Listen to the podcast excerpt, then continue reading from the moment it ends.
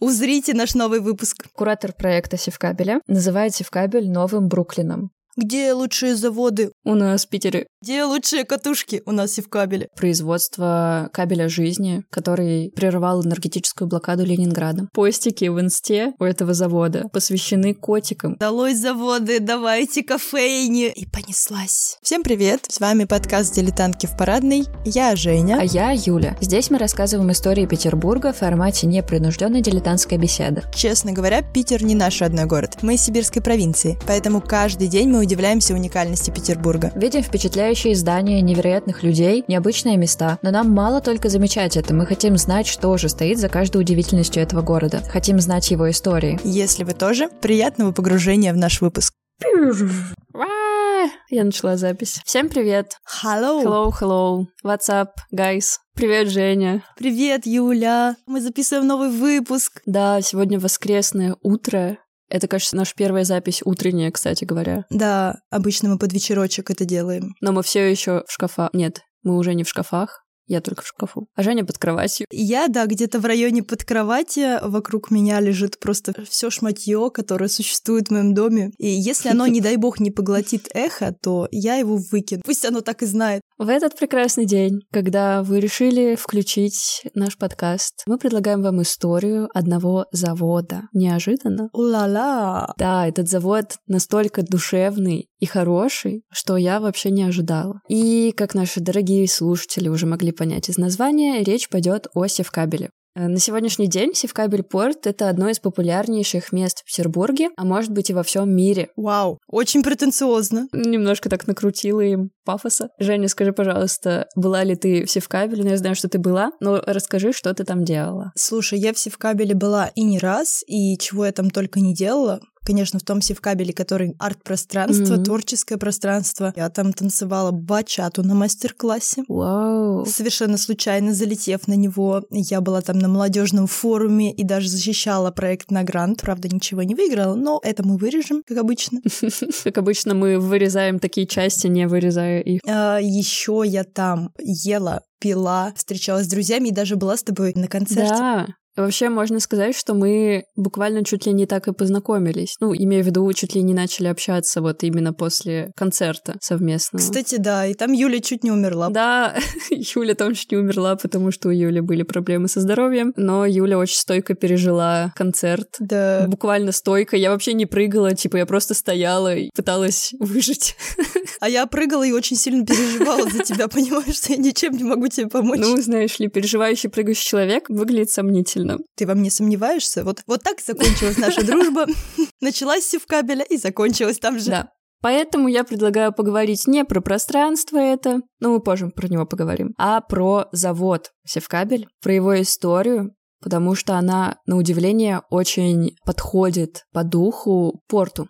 Итак, история завода. Она начинается в конце 19 века, и тогда он назывался Siemens и Галиски. Siemens? Siemens. Кнопочные телефоны. Там делали телефоны или нет? В конце 19 века еще не делали телефоны, но там делали телеграфные всякие штуки. Они тогда поставляли в Россию тоже свою продукцию до того момента, Мгм. пока Карл Сименс, который был одним из основателей этого завода, пока он не решил построить завод в России, а точнее в Петербурге. Мгм. И, собственно, он оформил лицензию и купил два участка на Васильевском острове, расположенных по двум сторонам кожевенной линии. И вот тут первый мой шок и удивление в том, что, оказывается, завод еще и по ту сторону дороги тоже существует. И ты знала это вообще? Ну да, мне всегда казалось как раз-таки, что вот он по ту сторону и существует дороги, а по эту сторону, вот там, где мы ходим и тусуемся, что это не завод, а какие-то пристройки такие уже э, не заводные, короче, но относящиеся к нему, Мгм. на которых ничего не происходит технического, что, может, что-то хранили. Ну, ты, значит, умненькая, получается, Женечка. Потому что я, ну, я вообще не думала об этом никогда, кажется.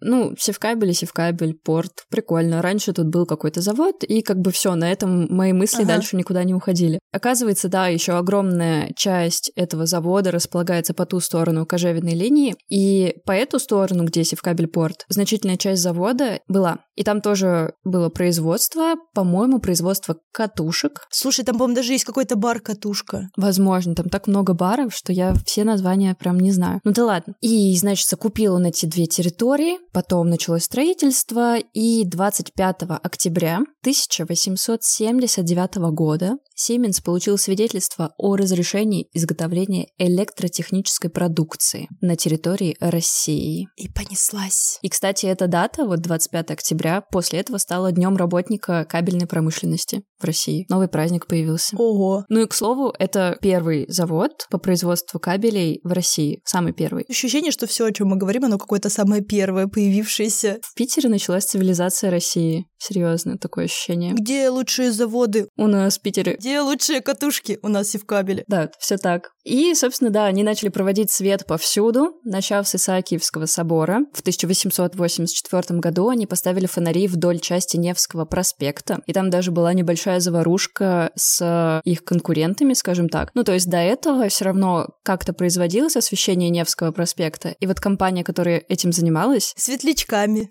Наверное, да. Так себе представляю. Что стояли люди, держали в ладошках светлячки. Блин, так лампово. Пошли вон отсюда со своим электричеством. Ой, нет, это не лампово тогда получается. Лампово стало, когда уже Сименс приехал. Ну и, в общем, эти чуваки со светлячками взяли и поломали несколько электростанций вот этой новой компании. Какие коварные. Они просто вот буквально пытались помешать такому значительному улучшению города. Но Сименсу удалось все наладить, он молодец, и все равно Невский проспект весь светился и красовался. Ну, не весь, а часть. То есть, получается, первое, что они электрифицировали, это был Исаки. Да. Вау, как красиво звучит. Да, православно. В следующем году после этого компания установила освещение в Большом зале Зимнего. И там Александр III был в таком величайшем восторге, что попросил осветить весь дворец. Угу. К новогоднему балу 87 года в Зимнем дворце зажглось одновременно 12 тысяч ламп. Обалдеть. Представь, к новогоднему балу. Вот эти вот все как раз огонечки. Там такая дискотека была, наверное. Светомузыка. Мне кажется, Александр Третий еще как-нибудь это все красиво обыграл. Типа, знаешь, он вышел в центр зала, элегантно хлопнул в ладоши, и все загорелось. Да, это, наверное, было потрясающе и такой величайший праздник для всех присутствующих на этом балу. А ты помнишь еще эти люстры в, во дворцах? Они же просто... Да. И такими темпами они шли, шли, шли до 20 века. И в 20 веке начались революции, войны, вся вот эта история. И в конечном итоге государство сделало завод своим. Завод стал называться новым именем Северный кабельный завод. Mm. И сокращенно Севкабель. Здравствуйте. Это мы уже знаем как они отжали завод у Сименса. Я сильно не углублялась, но так чуть-чуть мельчиком прочитала про это, что, во-первых, Сименс немец, а там как раз все вот эти войны, ага. в том числе с немцами, да, были там тоже некоторые военные действия с ними. Короче, его самого отжали, и вообще все заводы, я так понимаю, активненько отбирались у участников для государства. Но с этим шагом скажем так, масштабы осветительской такой компании только увеличивались. Продукцию Севкабеля использовали при строительстве Волховской и Днепровской ГЭС, Мгм. металлургических заводов в Кузнецке, Магнитогорске, то есть там уже прям такие масштабы были мощные, на такие большие-большие производства и всякие станции. В Великую Отечественную войну большую часть мужчин забрали,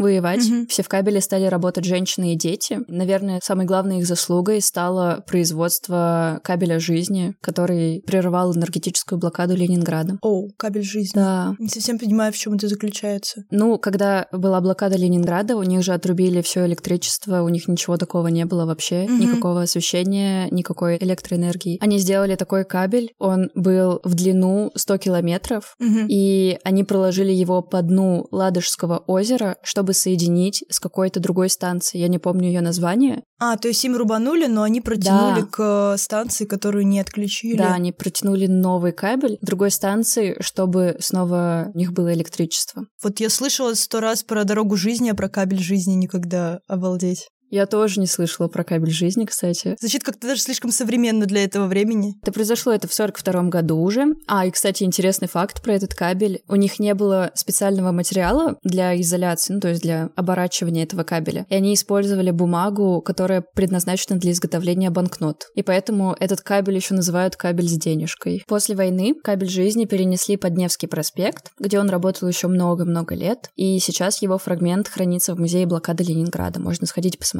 Очень-очень интересно. Я не была, но картинки посмотрела. Надо сходить, на самом деле. Да, это действительно интересно, когда ты знаешь вообще какой-то бэкграунд этой истории, потом посмотреть воочию, что это делали детские ручки и женские ручки тоже делали. В 49 году при заводе был создан научно-исследовательский институт Севкабель. Мгм. И там они столько всего напроизводили нового, наисследовали и наизобретали. Там было больше ста изобретений различных видов кабелей. Я не буду сейчас тут перечислять все это, потому что там, ну, прям такие очень специфичные названия. Единственное, что я поняла, более-менее, кабель предназначенный для ликвидации последствий Чернобыля. Он был специфичный, то есть радиационно устойчивый. Мгм. В общем, они участвовали в таких вот масштабных тоже вещах. Они также участвовали постоянно в строительстве различных гидроэлектростанций, атомных электростанций, самых таких больших, там, Саяно-Шушенской, Устилимской. Мгм. Ничего себе. А еще они обеспечили стройку Олимпиады в 80. Той самой, где Мишка плакал и улетал, и все плакали тоже. Да, да, да, да. как круто. Весь мир плакал вообще, и Мишка плакал, и мы сейчас плачем. Ну вот, идем дальше. Собственно, так на протяжении почти 150 лет Севкабель был одним из самых мощных заводов России. И в 21 веке у этих ребят даже появился свой Инстаграм. Блин, Инстаграм завода, ну это вообще сильно. Да, я вообще не ожидала, что там будет что-то интересное и какое-то, знаешь, современное, что ли. Я думала, ну вот, сфоткали там какую-нибудь машину. Ну, они сфотали, но это как бы выглядит профессионально, интересно и любопытно. Советую туда зайти. У них есть такая рубрика, где работники завода рассказывают про особенности своей работы. У. Ну, то есть там маленькие такие коротенькие видосики. Я думаю, это может быть очень полезно для молодых людей, которые профориентируются, например, или в целом заинтересованы вот в таком строительстве и вообще производстве. Ну, Они еще, наверное, таким понятным языком рассказывают. Ну, достаточно, да, человечным. Однако, насколько я поняла, у них начались проблемы с банками и кредитами относительно недавно, пару лет назад, три года назад. Не очень понятно на самом деле. И я сильно тоже не углубилась в эту историю. Но там суть в том, что кто-то кого-то обвинил в чем-то, потом Севкабель обанкротился, какие-то кредиты начались, невыплаты, кто-то куда-то сбежал. Типичные мутки для нашего времени. Вот 150 лет завод шел такими классными темпами, а потом начались какие-то сложности с банками и деньгами. Я вообще не понимаю, в какой момент они стали нуждаться в кредитах. Мы опять плачем. Мы опять плачем, а сейчас мы заплачем еще больше, потому О, что последние постики в инсте у этого завода посвящены котикам, которые жили на заводе.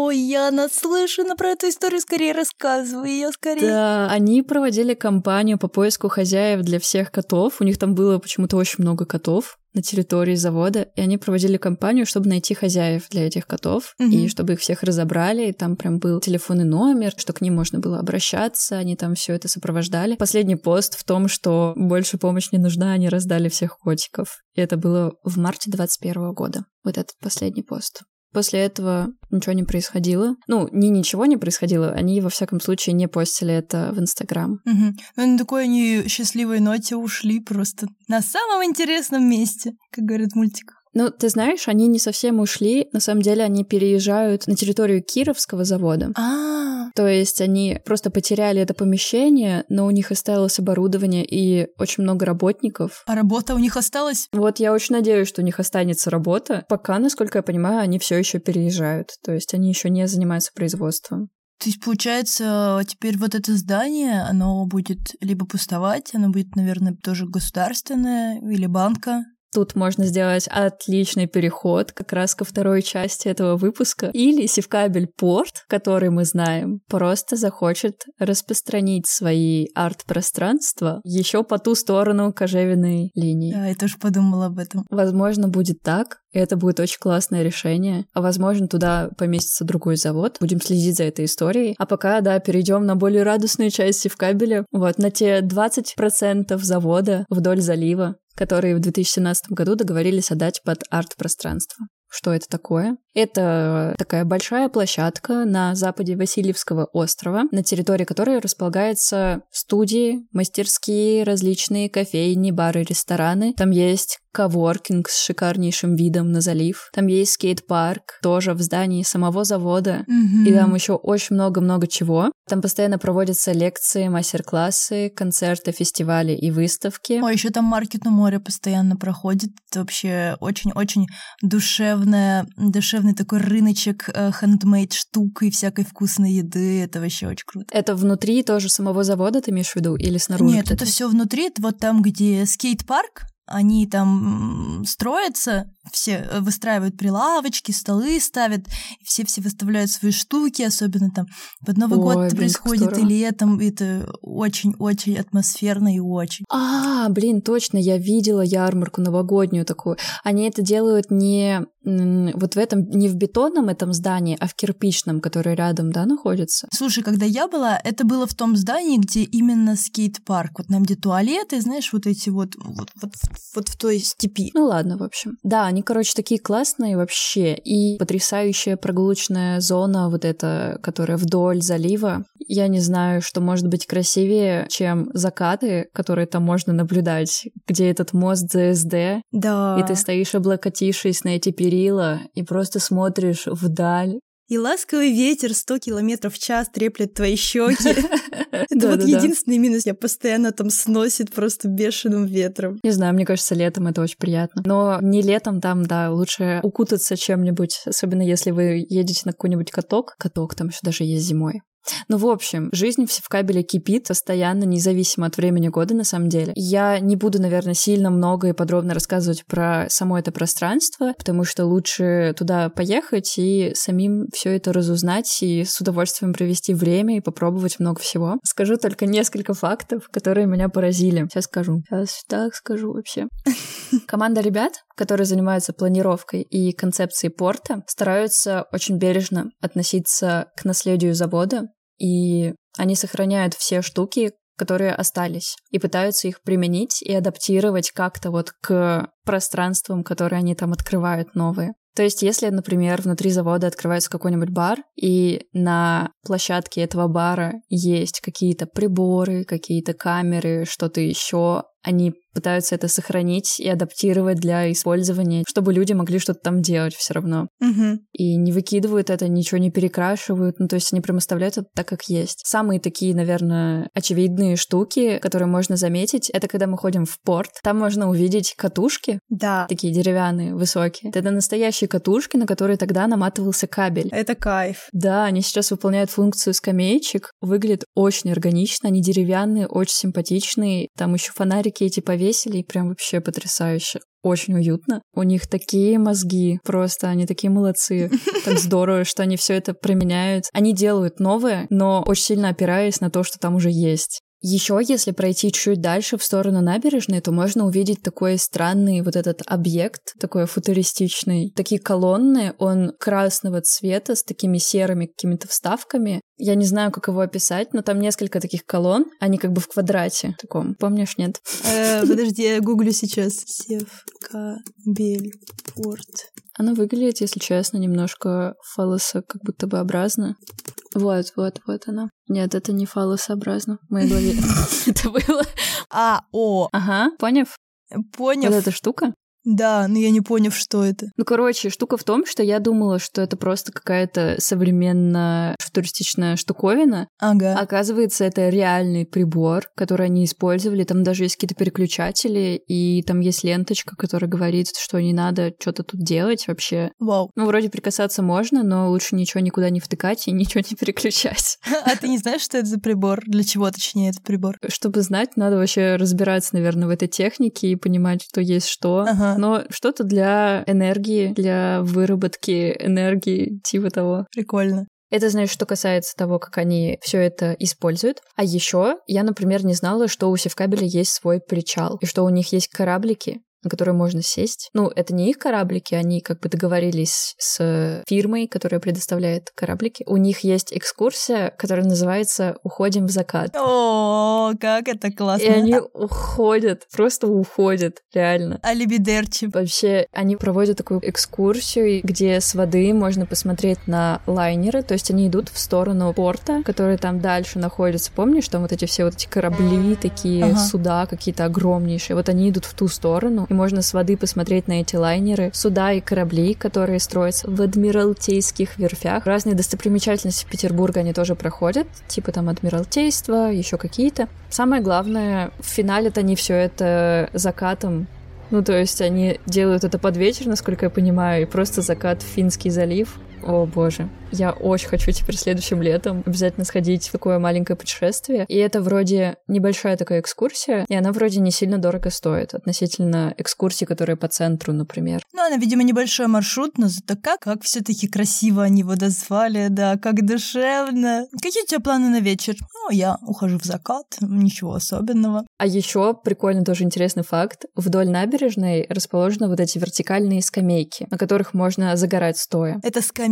Они так это называют. Я всегда думала, что это за хрень такая. А это скамейки, чтобы загорать стоя. А ты не знала? Нет. Слушай, ты знаешь, мне кажется, к чему отсылка? К э, Петропавловской крепости. Да. Да? Блин, давай рассказывай. Я вот про это и хотела рассказать, да. Про эту традицию. Собственно, ты ее уже рассказала. То есть они сделали это намеренно таким образом, потому что у петербуржцев есть давняя традиция загорать, облокотившись на стены Петропавловской крепости. Блин! Это тоже очень интересная история. Они просто взяли и внезапно начали там все загорать. Это примечательно тем, что люди там загорают круглый год вообще. Угу. И купаются вот в этом заливчике там. А, нет, там Нева, по-моему, уже. Да, там Нева. Вот, купаются в Неве. В Севкабеле люди не особо купаются, но загорают. И еще там оказывается двойной функционал. Если с другой стороны под эту скамеечку встать, то можно укрыться от дождя. Опа. Есть ощущение, что в 90% случаях эту скамеечку используют по второму варианту все таки И это не поможет. Да, особенно на заливе. Они хлещут просто максимально во все стороны. Да. Скамеечки же они новые построили, да? Они же там не были изначально. Нет, их не было, они туда их поставили. Угу. И еще перила, про которые ты сказала, вот где вот эта набережная. Ага. Вообще это барная стойка, и она признается самой длинной барной стойкой в Петербурге. И... Ну, то есть это прям барная стойка. И я всегда думала, что просто перила с такой широкой... Я, я скорее это даже как скамеечку какую-то воспринимала тоже, что туда можно сесть ага. и... Поболтать ножками, сфоткаться. Она такая широкая, да, что она прям такая надежная и теплая, такая прям приятная. Оказывается, это барная стойка. Ну, кстати, редко вижу, чтобы кто-то стоял и пил за ней что-то. В основном все сидят, фоткаются просто. Да, я тоже, кстати, редко очень вижу. Хотя я однажды ела за этой стойкой. Я покупала там какой-то фалафель или что-то такое. Вот, и мы ели его с подругой. Но в основном ты просто реально стоишь и залипаешь в закат.